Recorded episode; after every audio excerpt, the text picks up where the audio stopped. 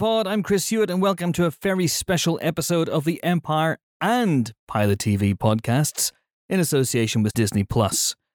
This is an episode dedicated to the intriguing limited series Dopesick, which launches on Star on Disney Plus on November 12th. It's an eight part drama about the opioid crisis that's ravaged the United States over the last decade or so, taking in numerous viewpoints from doctors who prescribed the drug to law enforcement officials who fought Big Pharma who were distributing the drug. It stars Michael Keaton, Rosario Dawson, Kaitlyn Dever, Will Poulter, Peter Sarsgaard, an amazing, amazing cast in this show, which is created by Danny Strong. And you know, as before, we did this for The Walking Dead, and we've done we've done it a couple of times, haven't we, Jimbo? We've We have have. we've crossed the streams. We have. crossing the streams. It takes something truly momentous for us to cross the streams on the Empire and Pilot TV podcast. Uh, and so I'm delighted to be talking about Dopesick for the next 45 minutes or so with two pilot colleagues of such lethal cunning. James Dyer, of course. Hello, Chris. Hello, James. I see you brought your A game in terms of banter. Good stuff. How how how how are you? I, I'm fine. On a level of 1 to 10, I rate my pain at about a 4. Yeah, I rate my pain anytime I'm in a room with you. it's not a smiley face, that's for sure. Uh, we're also joined, of course, by Beth Webb. Hey, Beth. Hello, perpetual smiley face. Perpetual Beth smiley face. See, see, that's what you want, Jimbo. Yeah. Mm.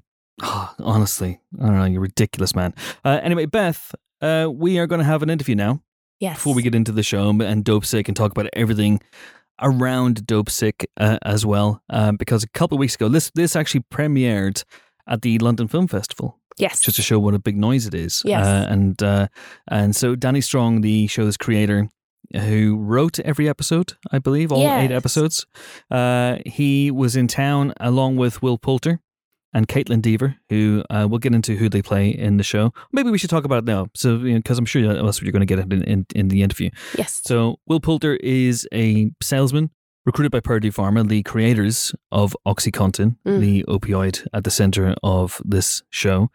Uh, so he is pushing it relentlessly, specifically to Michael Keaton's doctor, yes. uh, who then obviously then pushes it to his patients as well. And Kaitlyn Dever is one of those patients. In fact, she's almost patient zero for the Mm. opioid crisis. Um, so they came into London, all three of them together. You went into a room. How was it? It was strange to see them slightly all playing against the grain. I mean, Will Poulter is, I mean, he he he does take the time to play interesting, complex, robust characters, but here he really is at the crux of a moral dilemma and plays someone really quite shady. And then we've got Kaitlyn Dever as well, who I know best from Booksmart, a wonderful Mhm. uh, breakout performance, but here again has a really robust, layered character to play. Betsy Mallum, who is a minor, a female minor in this mining community, who is also coming to terms with, well, she's come to terms with her sexuality, but coming to terms with the fact that she's going to have to come out in a town which is very religious uh, and not too compassionate when it comes to gay people. So we have these two very interesting characters, and they do such an incredible job of playing them and both went into the research and things behind it. And then Danny Strong, who, I mean, I was thrilled because I'm a big Gilmore Girls fan. Uh, Danny, I think he's had such a wonderful career arc because he's gone from, I mean, we'll have all seen him in, for me, Gilmore Girls, but he was in Buffy, obviously, and Mad Men. He had this wonderful part in. But then at the same time has branched out into this really rewarding career in screenwriting. He wrote The Butler, of course. Uh, he was Emmy nominated for some other TV work that he's done, and then he's come in and, yeah, written this very considered, very detailed, very studied account of of the opioid crisis. And it was a real the the passion for this really came through. I think it takes real commitment to play these characters in a story that still is very relevant. I think it was at the Yeah. time this is recording. There's there's a court case that's just gone in favor of advertisement for pharmaceuticals. Um, so yeah, it's taken real commitment, a real passion project, uh, and it was a real thrill to speak with them. Absolutely. And here is our interview right now. And then you will have us three idiots talking about Dopesick. Enjoy. Thank you so much. Hi, guys. Hi. Hello. Thank you so much for speaking to me today. Um, and congratulations on the show. My goodness. Um, lots to think about with that. Now, Danny, you were approached to write this story about the opioid crisis initially as a movie, and you decided to go down the limited series route? Well, when I started researching the subject matter, I, it, it was like a rabbit hole that I fell down this rabbit hole of Purdue Pharma's crimes. And I was so stunned by the lies, the manipulation, the deviousness of their criminal behavior in marketing a highly addictive narcotic as non-addictive uh, that I just felt like people need to see this. They they need to see what these criminals did, and there was so much of it. The criminal behavior was so staggering that there wasn't enough for just a two hour movie. I felt like we needed to do this over a longer period of time. And, and then I thought, well, we need to do more than just Purdue Pharma. We need to show their victims and we need to show uh, the, these prosecutors that went after them and a DEA agent. And so when it started to come together structurally for me as well, I thought, I think this could be a lot more powerful told over eight hours as opposed to just two. Absolutely. And and a large part of that is the human stories that are ingrained in this in this broader sort of scandal. Uh, Kaitlyn with Betsy, she's got such a layered character. She's obviously a minor of this small town and a queer woman as part of a deeply religious family as well. What was your in for this character?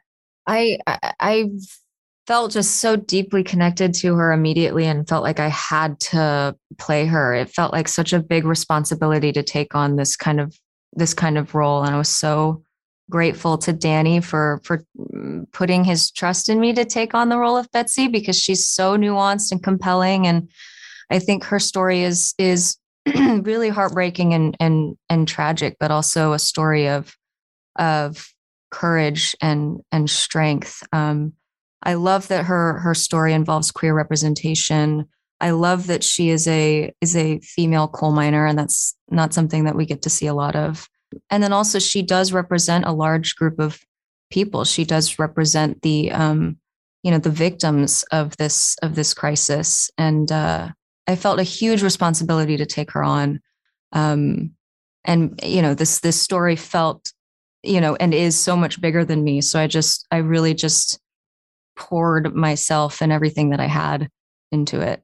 Will, with yourself, your character Billy, he operates in a really, from what we've seen so far, a really murky, moral kind of grey space when it comes to his corporate work. And you can kind of see that he is he's conflicted, I guess. What was your approach to playing someone again as as incredibly complex as as this character?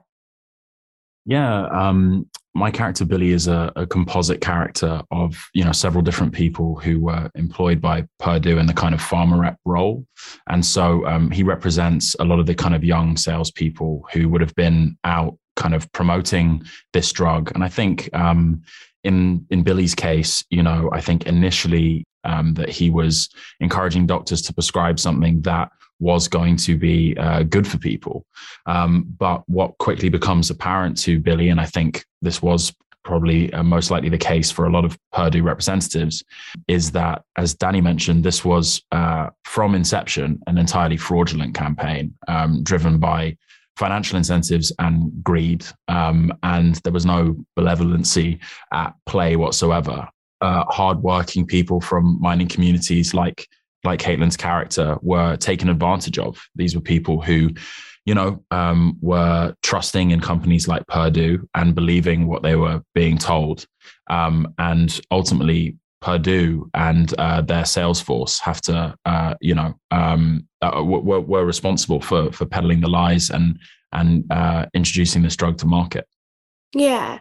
So obviously, a great deal of research went into this project, and then you had to go that extra measure and, and kind of research the people that you were representing. As you said, the the communities or groups of people within the story. So, Kaitlyn, if I could start with you, could I ask how you approached researching a story as as complex and sprawling as this one, and then brought that into Betsy's character as well? You know, it, I had already kind of, I think, gotten a little bit of a head start um, with research in addiction for another project I had done uh, a few years prior but then I, I really I hadn't done a lot of research on oxy specifically. And i think in researching online there's not a whole lot of info or i guess information on how it really affects someone emotionally and how how it changes literally someone's brain chemistry. And i ended up meeting someone on set with us um, who was completely helpful in my journey in creating Betsy. And he was so immediately open and kind with his own experience because uh, he shared a lot of similarities with Betsy. And he was a, a very important element in my um, development for her. I mean, the book is obviously like super informative, the book um, by Beth Macy and then also the the scripts are just so um, I, I, studied the scripts like the back of my hand um, uh, but uh, when you're researching online there's not a whole lot of there's a lot of just clinical facts on um, how, how, you know the like the side effects of of the drug but i think that uh, emotionally the person that was with me on set and um, helping guide me played a big part in my preparation and and also a lot of documentaries that I was watching. It's the first time I actually created a spreadsheet for a character too, because there was so much I felt that I that I wanted to be very, very specific about. Um, so I had never done that for for a role before, but because we were sort of shooting out of order, I th- I felt like there was uh, so many levels that I had to get absolutely right. Um, and so yes, I created a a spreadsheet that my sister helped me with Google Docs because I don't know how to work Google Docs for the life As of me. As a nerd, I respect yeah, that. Yeah, yeah, yeah, yeah. I don't know how to work the, the Google Doc. I don't know how to do it. So. I don't. yeah, you, not even a proper nerd. I'm just claiming. It was, it was very organized. and then the same with you, Will. What was your? How did you sort of research for the part? And also, I wanted to know what your emotional response was to when you were coming on this project, when you were seeing the depths of what people like that were operating on behalf of Purdue were doing, like how did mm. you respond to that? I think although our characters are very very different, like um, like Kaitlyn, you know, for me the book by Beth Macy under the same name and Danny's scripts was so rich um, in their in their research, you know, and um, so so detailed that really, you know, you had two incredible touchstones right there, um, and also any additional information I needed, like Danny as our like writer, showrunner, producer, director, like he was there every day as well. So he was someone who I could go to, and you were kind enough to allow me to kind of like pick your brains whenever I sort of needed mm-hmm. additional info. The most disturbing thing I think to discover is, you know, when we when we talk about epidemics and we see things, you know, about um, oxy in the news, at least from my perspective, you know, you can often um, have the statistics, the numbers, and the headlines kind of be the sort of overwhelming, you know, features of the of the story.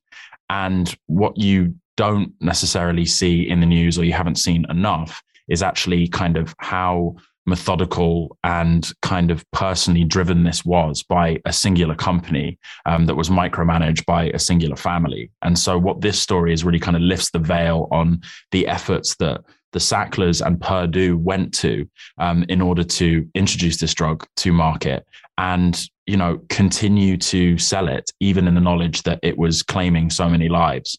That was the most disturbing thing i think to come into contact with.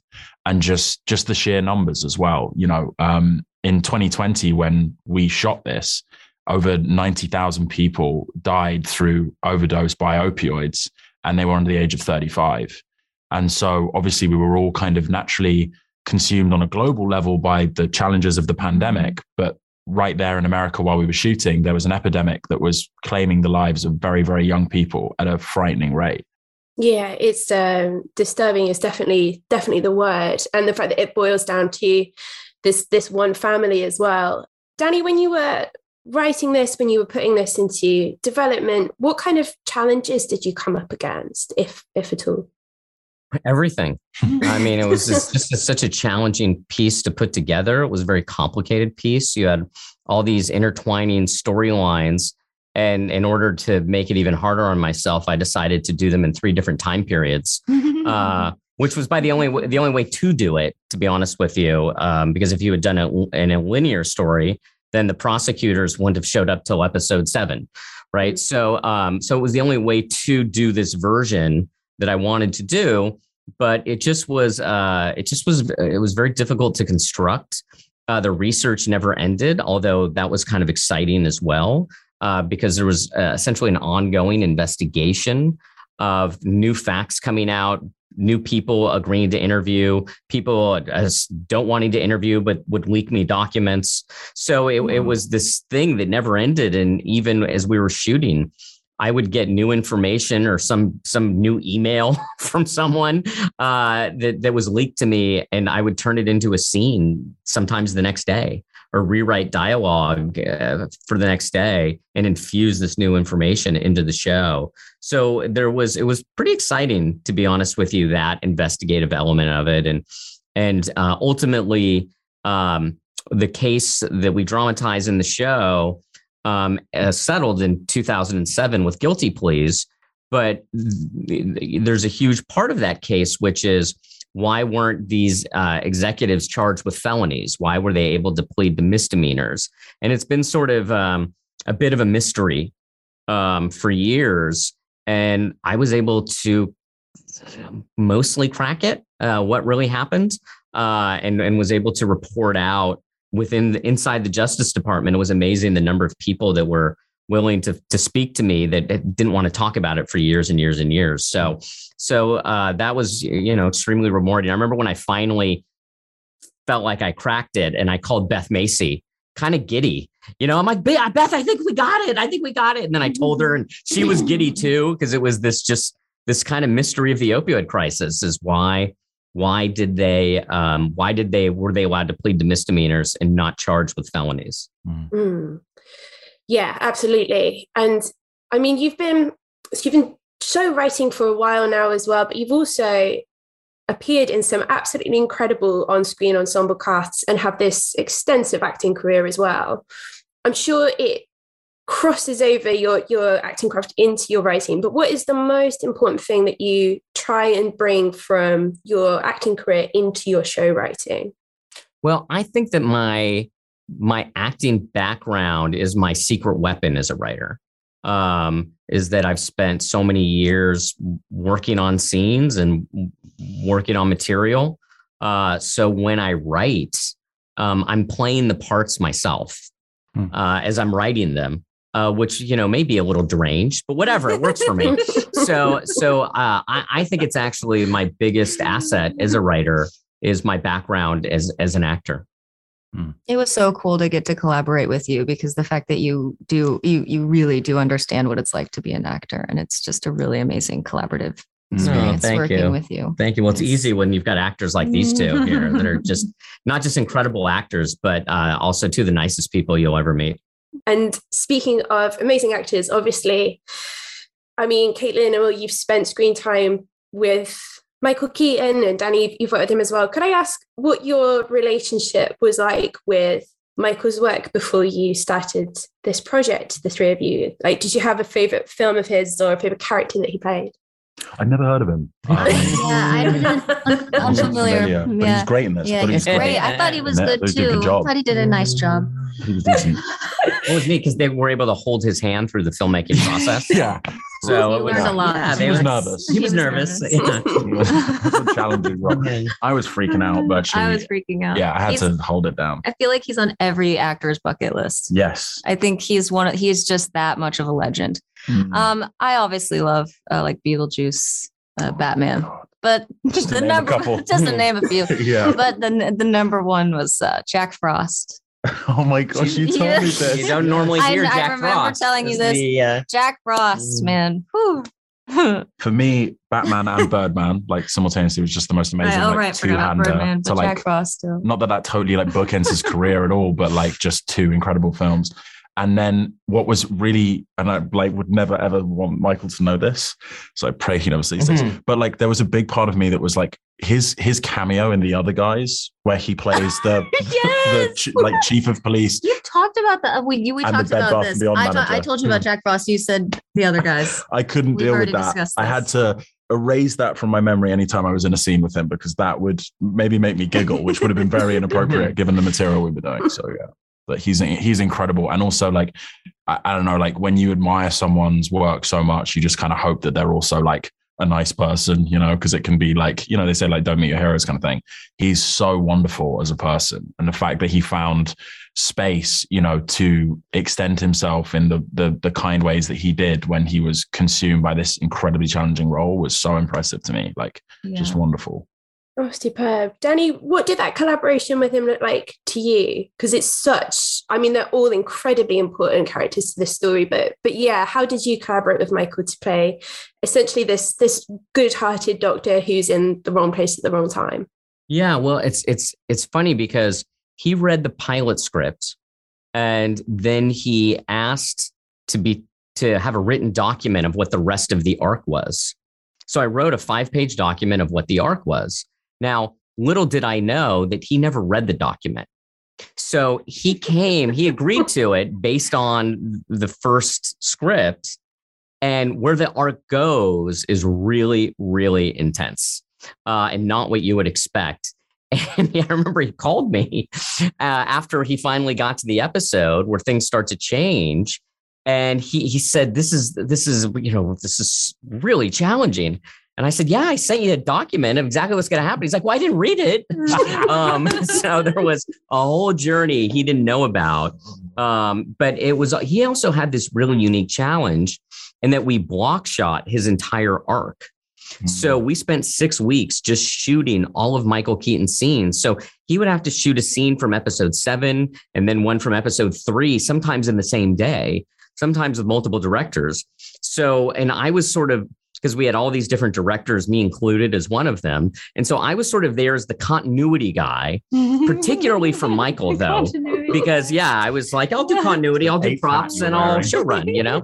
And it was the it, it was sort of uh, this thing that where Michael and I worked really closely just on okay, we're in episode four now. Uh, scene three, and then the next scene's episode seven, and we would talk about exactly what exactly what was going on uh, in these wildly divergent moments, and it's a testament to his his incredible performance. How you would never know that the the arc is flawless uh, through the course of the Mm, season with what he mm. does, and it's it's particularly impressive if you know that he was sometimes shooting three different episodes in one day, uh, and the character is so completely different in all of them. I knew that and watched the show and didn't even think about that because it's so flawless. Yeah. And I knew that he was block shooting it. Yeah, Insane. yeah, wild. And Johnny Dangerously, that's my favorite Keaton movie, but whatever. Oh, okay. Yeah. yeah. Fantastic. Well, wonderful note to uh, end on. Well, thank you so, so much for speaking with us, guys. And I'm really, really excited to see the rest of this uh, this series. Thank you so much. Thank, Thank you. Cheers. Thank you. All right, so that was Danny Strong and Will Poulter and Kaitlyn Dever as well. How were they, Beth? Yeah, wonderful, very compassionate and fun. I really love the we got to kind of essentially collectively fangirl Michael Keaton, um, who everyone had a different favorite role of his, which was really great. I love the the joke that they kind of guided him, took him by the hand, Will Poulter and Kaitlyn Dever, and guided him through the show. Really heroic of them. Really Yeah. great job, Well, guys. these newcomers need some help, don't they? exactly. So God, God love them doing the Lord's work. Yeah. Let's talk about the way into this because Danny Strong, as you heard there in the interview, was approached to do a movie about the opioid crisis, which has been swampy in the United States, uh, particularly in in areas like Kentucky over the last 10, 15 years, well, going back to 1996, uh, as, as seen in the show. What I thought was interesting about this is then Strong decided that this was a such a huge topic that he wanted to turn it into a limited series so he could come at it from different angles. Mm. So the easy thing for people to do in a crisis such as this, uh, a crisis that is built around the idea of addiction, is to blame the addicts because crime rose dramatically in the states in these rural areas where people were being prescribed OxyContin. And what Danny Strong didn't want to do here is vilify the addicts. He wanted to vilify the the guys in their gilded cages and their fast houses who came up with it in the first place. But he also wanted to tell different stories from different points of view. So Michael Keaton in Dopesick is essentially one of the first doctors to prescribe OxyContin to his patients. Will Poulter is, as we said, one of the salesmen who's pushing it. Michael Stuhlbarg didn't even mention Michael Stuhlbarg. My my God, the the the bench in this thing is very very deep. Michael Stuhlbarg is the scientist and part of the Sackler family who are behind Purdue Pharma, who essentially invents OxyContin. Rosario Dawson is a cop who investigated. Peter Sarsgaard is an attorney general who investigates this and slowly but surely puts together a lawsuit. So he wanted to tell different stories. And to my mind, that, that recalled traffic, for example, which took a similar approach to another drugs crisis mm. back in the in the early uh, noughties. The Channel 4 TV series, of course, and then the Steven Soderbergh film that won an Oscar. That's a really interesting approach, don't you think? The idea that he he didn't want he wanted to humanize the fate. He wanted to humanize people who were addicted to OxyContin, like Kaitlyn Dever's character Betsy. Yeah, of course. And I think that is such um, a great, impactful way, certainly, to introduce us to the very ruinous effects of this drug and the relationship between Kaitlyn Dever's character and Michael Keaton's. Michael Keaton's character, Dr. Finnix, he is he is at the heart of this mining community. He knows them very well because, unfortunately, what comes with their professions, what comes with going online is is a considerable amount of pain that comes with the job. There are small in- injuries. We obviously see injuries with Kaitlyn Dever's character in the first episode, which is why she goes on to the drug. But because he's so intrinsically immersed in the fabric of this community, he just wants what's best for them. He deals with them a lot. You know, when um, Betsy speaks to him about her sexuality, he already knows. And he says, you know, I gave, I, I birthed you. I can, as in not literally, obviously, but he helped to bring her into the world. Mm-hmm. They've had this long-standing relationship. So that is is a really impactful way to introduce us to the the drug and the harmful effects that it can have on somebody who has worked incredibly hard to get to where she is. Then has the added trauma of of coming out to her parents, so she has worked incredibly hard to get into the minds as a female miner and then at the same time she is wrestling with the relationship with her parents and having to hide her true self. So it really does go to lengths to ensure that she, as as the the patient zero, as you say, isn't seen as anything other than a casualty in this massive industry and and big sort of storm for commercialization of drugs in the pain industry, which is something I knew very little about until this uh, this show and is both fascinating and, and horrifying all in one. It really is. Mm. It is kind of terrifying, isn't it? Again, coming at this from a British perspective, yeah. where all of our sort of encounters with the healthcare are filtered through the NHS, this big socialist institution, to see how much capitalism f- essentially funds the American medical industry. It's a very complicated issue. I certainly think for this show to travel overseas, you needed a broader perspective on this. And I like the fact that you've got the Sackler family, you've got their perspective, such as it is. uh, you know, you have it from the addict's perspective, you have it from the drug rep, which I thought that was a particularly interesting thread. Mm-hmm. Yes. Poulter's character to just that these are people who not responsible for creating it, but they're the ones who are essentially pushing this drug, which is what they're doing. They're pushing this stuff, and then the realization from their point of view, it's like, and you have the different reps you see, and there's what you do when you have a rep with a conscience versus reps without a conscience and how they they operate. And how conscience can be eroded by the great riches on offer. Indeed. As indeed. well. And the way they, you know, the bribery at stake, like, oh, yeah, we'll go to the, the doctors and they offer them, you know, trips here, trips yep. there, paid for this, speaking gigs, which is basically a bribe. Mm-hmm. Uh, and you must now prescribe our drug. And I found it really interesting when the people who are investigating and who are prescribing this drug, when they're faced with a situation where they might have it prescribed to them, how their perspective then changes on mm. what this drug is. It's genuinely terrifying, like genuinely terrifying. And it is a, a massive health issue in the US, a massive health issue. The show hitting right now is really, really timely because I read yesterday, and I, and this is probably a very, very out of date figure, but there was something like 400,000 deaths alone because of the opioid crisis. 400,000 people in the states alone. It's it's quite frightening. But this this is so timely. This isn't something mm. that this isn't a historical TV show. This isn't a historical fight. It is here right now. It is still happening, and people are addicted to this drug in in in mass quantities in the states. Um, and so it appearing on our screens right now is very very timely. And in terms of as well, what you said there, Jimbo, about the delivery mechanism, if you wish, mm-hmm. for this mm-hmm. show, is an all star cast, and that helps that really helps, I think, people get their hooks into what, as a British audience, is something I wasn't particularly familiar with. There's a Jack Reacher book that we both read. Indeed. Um, where he uh, encounters people who are addicted to opioids and the opioid crisis, and he intervenes. And in his Jack Reacher way, he almost single handedly stamps it all out. Yes, he Uh, punches the drug in the he face. punches it right in the face. Uh, and so there's the, and there, there there's there are other TV shows and other films that have that have tackled this or begun to tackle this and begun to try and address this. But over here, my knowledge of OxyContin, I knew the name OxyContin, but I Mm. didn't know an awful lot. And then something comes along like this, which is um uh very very serious minded, uh, level headed depiction of what happened and how it happened Yeah. but you have your big name stars to to get your hooks into and to help take you by the hand and guide you through it, like Michael Keaton and like Rosario Dawson. Yeah, absolutely. I mean, a big issue I get into on the pilot podcast quite a lot is when you have these big sprawling TV shows, I, I usually irk, not just because we have to watch them all in such quick succession, but because sometimes they say in eight, 12 hours runtime what they could say in a two hour film. Whereas with this show, I'm so pleased that actually Danny Strong went the other way and said, this story deserves more. This story deserves a big eight hour Mm. runtime so that these stars can come in, they can embody all different pockets of this Mm. crisis, can really show it and, and bring it across to audiences that know very, it's a very different story, this. though, isn't it? If it's a film, it's, if it's a film, ultimately it's going to become a courtroom drama. It's going to become like you know the Attorney General versus Purdue Pharma. That's when you're going to lose those other elements of it.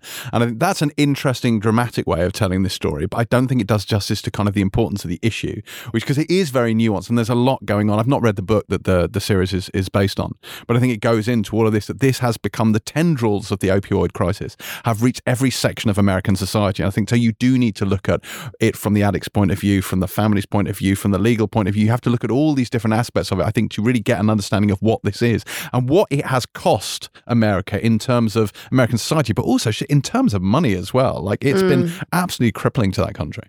Yeah, yeah. Absolutely. I think if you were to make a movie of this, probably I would, you know. And people should come to me for creative decisions, by the way. Uh, but you know, you can the natural way in is the Peter Sarsgaard character, Rick Mountcastle, who is the crusading lawyer, played by Peter Sarsgaard, eh, which is interesting because yeah. Peter Sarsgaard is, I would say, mainly these days known for playing quite shifty, duplicitous villainous types. You'll put that lightly as well. He Well, yeah, but it, watching him in this role, yeah. where he is a family man, virtuous family man, heart of gold, and he is appalled by what is happening with OxyContin, and he he begins to start pulling at the threads, um, and slowly but surely, along with his uh, his sidekick Randy Ramseyer, what an incredible name, Yeah. uh, played by John Hoogenakker. Uh, again, an incredible was name. I mean, say. he's just like one up in the name. You think Randy Ramseyer is a good name? Try John Hoogenakker.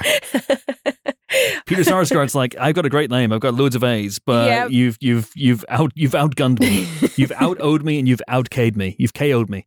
Um, but what was I talking about? Yes, Peter Sarsgaard. So he's like he's usually a bad guy these days, but watching him in this role, where he is the crusading uh, lawyer out to uncover the truth and punish the bad guy, reminded me of his role in Shattered Glass. You remember that film? Mm-hmm. Oh, he's so good in that with film. Anakin Skywalker. with Anakin Skywalker, where he took down he took down in one movie what Ewan McGregor took three movies to do, which is take down Anakin Skywalker. That's right. And even then, he didn't really do that.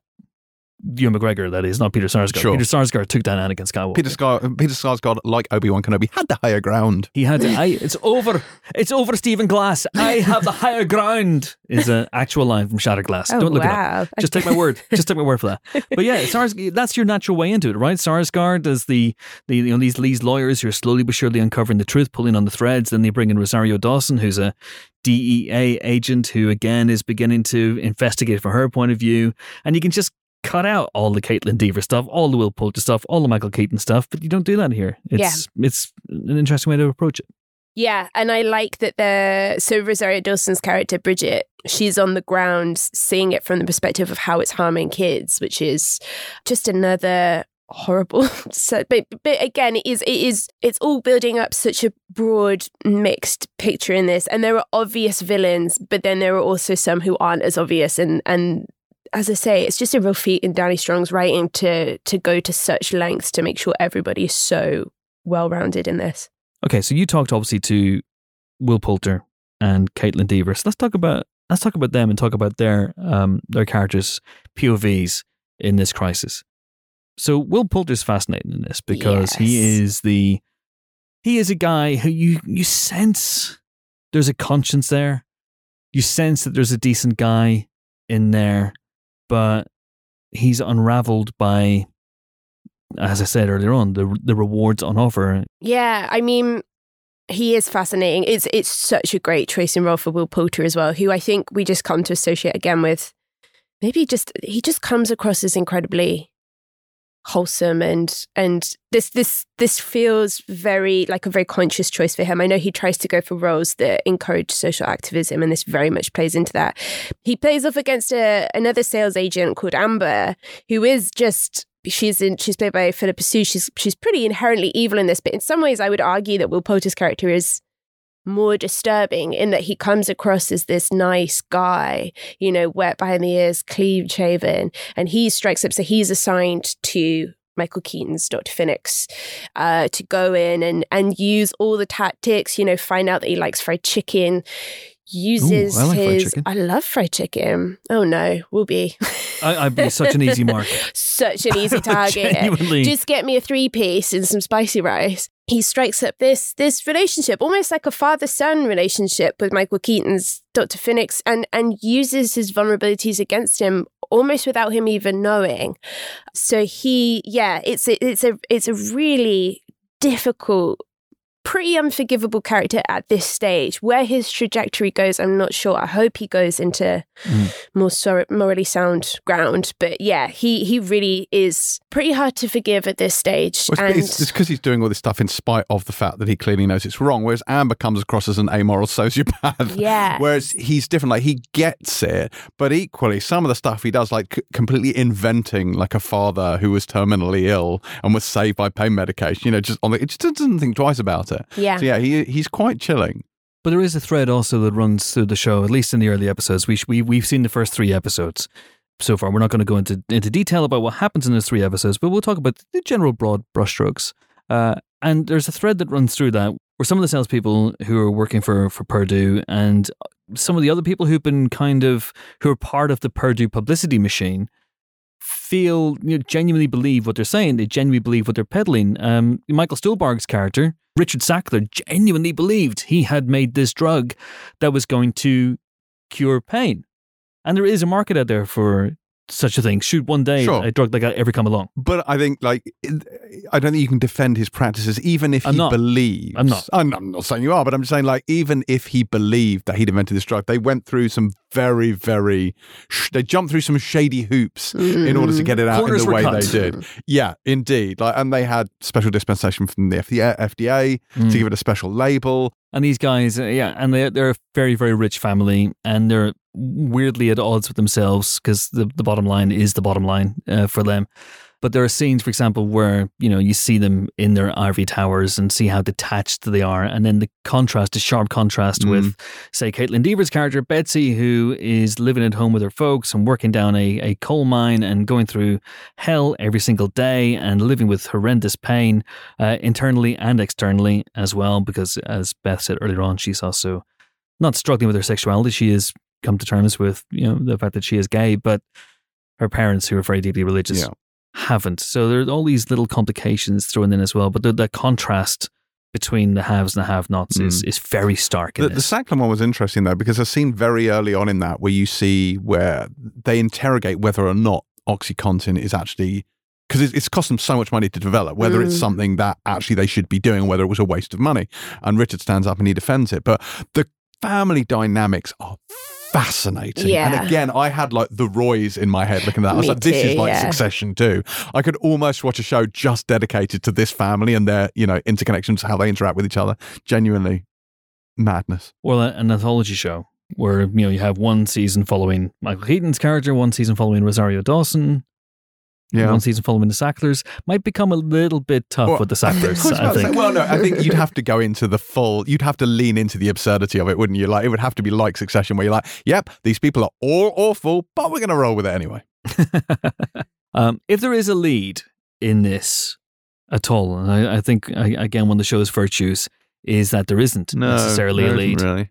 it would be Michael Keaton, I think, as Dr. Finnix. And he, who is a, a very essentially decent man who maybe slowly begins to become morally and ethically compromised by his exposure to Will Poulter's rep and to OxyContin, which he begins to give to some of his patients. Mm. Uh, and it works for a lot of them. It works for a lot of them. It doesn't work um, for Betsy, which is interesting. Well, it, crucially interesting, it does work for Betsy. So Yes. it worked for what she True. needed for her injury, and the pain went away. The problem, of course, is when she tries to stop taking OxyContin. Mm-hmm. Therein lies the problem. But yeah, Yeah. you're right. He's a really interesting character because he is a good guy, and he's at the almost like the fulcrum of all this. Like he's he's dealing with the patients who need it. He's dealing with the reps who are pushing it, and he's in there trying to do his best. And what he's offered as a as a sort of a, a primary care physician is this perfect thing, a thing that won't cause addiction, which will be good for not just severe but also for moderate pain. And it feels like this is an absolute win for him. And you always get the impression, certainly when he speaks to them, like he's not being evil at all. Like he doesn't realize Yeah. what Dever's character is going through. And all he knows is for the characters or for the people he's prescribed this to, it has helped with their pain. Like Yeah. it has done what he wanted it to do. I think it's only when he starts to experience it firsthand that maybe things become slightly clearer. Yes. I mean, he's a puppet, isn't he? He's a puppet who's being played by another puppet. He's Yeah. being played by another puppet. Um, but it's pretty painful to watch, to be honest, to see, especially seeing Keaton assuming this very wholesome, corn-fed. Does he have a dog? I feel like he has a dog. I If he feel like the doesn't, dog is implied, even if he doesn't have even a dog. if he doesn't have a dog, he, he should have a Mm. dog. You know, he wears the windbreaker and, and he takes Will Poulter's character Billy to for for fried chicken as his Mhm. that's his that's his food. That's where he wants to go and to go and eat. Um, and he's through and through a decent person who just wants to do well by the town that he serves. He's served that town for his entire career. He's doing the best that he can.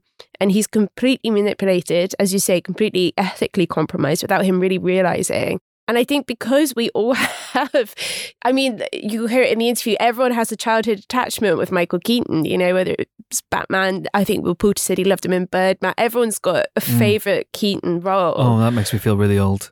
that, the, that the film that Will Poulter has identified Michael Keaton as being from is Birdman.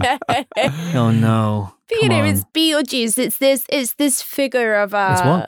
It's what? it's, What, what was the name of that film? It's Beetlejuice. Beetlejuice. Uh, um, Beetlejuice. Beetlejuice. Oh, well, that's the end of that. that. but we we are all, you know, helpless to resist Michael Keaton and to see him, you know, being morally beaten about the head for just trying to do his job as best he can and being a through and through decent person. It's it's great casting and really effective, but it is torture to watch, I think, but but gets the message across incredibly, incredibly effectively. I believe he also has a personal connection. I, I- saw an interview with him the other week where he alluded to a family member having struggled with addiction. So that was one of his reasons for for doing the show. But it's been fascinating watching Michael Keaton over the years because, yeah, I, I, because I am substantially older than Will Poulter, it, is- it is becoming rapidly clear. Yeah, my way into him was, um, yes, Batman. Yes, your fella, whose name we shouldn't say more than uh, three times, otherwise he appears. Pacific Heights. I'd love let's get him Heights. on the pod. Mr. Mom, Night Shift. You ever seen Night Shift? No. Oh, such a good film. Henry Winkler is a is a um is a uh, a guy who ends up opening essentially a an escort service. And Michael Keaton's the the wacky best friend in that, but you can't take your eyes up whenever he's on screen.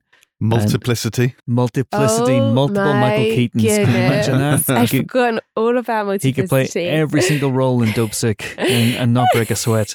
but he had that he had that a period obviously going uh, in and around Batman and Batman Returns, and then after that he made a number of uh, movies like Pacific Heights and like Multiplicity and things like that, and then he Mm. just kind of disappeared off the radar for a while, deliberately so, uh, from all from all accounts, and came back strong with with Birdman and Spider Man and various films with man in the title, and but there's something about him which is really interesting. Like he's such a versatile actor, and he has you know there's a there's a manic quality and a a dangerous quality to a lot of his best performances.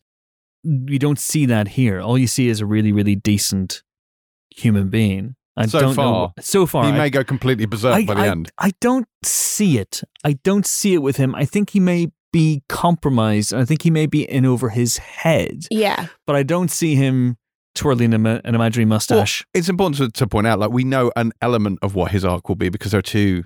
Well, there are disparate timelines in this, isn't it? Yes. We Yeah, it's see non-linear. what happens after everyone knows, and then what happens as they did before they know what this is. So we Yeah. see him essentially. I think it pretty much opens with him, doesn't it? As, Yeah. as a witness in Yeah. a trial uh, about OxyContin. So with Peter Sarsgaard. Indeed. Yeah. But yeah, yeah, yeah. You, you you also get a sense in that that he's not he's a man who um in those opening minutes you, you you get a sense that he's a man who's contrite. You get a sense that he's a man who's ravaged by guilt. He looks stunned. He Yeah. looks completely Mm. stunned. Yeah. Um, yeah, that that opening just got me. And you're right, the way that he has downplayed his kind of maniacal tendencies. I loved him in Spotlight. I thought that was that was such an interesting turn for him. Um, he's he's wounded in this series, so he's he's widowed as well, which horribly does play into the the way that he is manipulated. It's it's uncomfortable, but has to be. I think there is there is an importance to sitting through this and and making sure that you are seeing the the very very ruinous effects of this of this crisis. All right, well let's bring this bad boy home then. This this lovely collaboration. So good to see you pilot guys. Because obviously I don't listen to your podcast. So seeing so seeing you in the flesh is is really nice. See It what you're reminds me- missing. See what you're me- missing out just- on. this is what it could be. And then I think to myself, this is what it could be. And then I decide not to listen. But no, only kidding. The Pilot TV podcast is moderately entertaining. And I can, I can, well, highly is a very strong word, but I can recommend it. Yeah, back if at all you. of the podcasts have mysteriously been, no, I'm only kidding. Uh, check out the Pilot TV podcast. every Um, Monday, Every Monday. Every Monday. wherever you get your podcasts.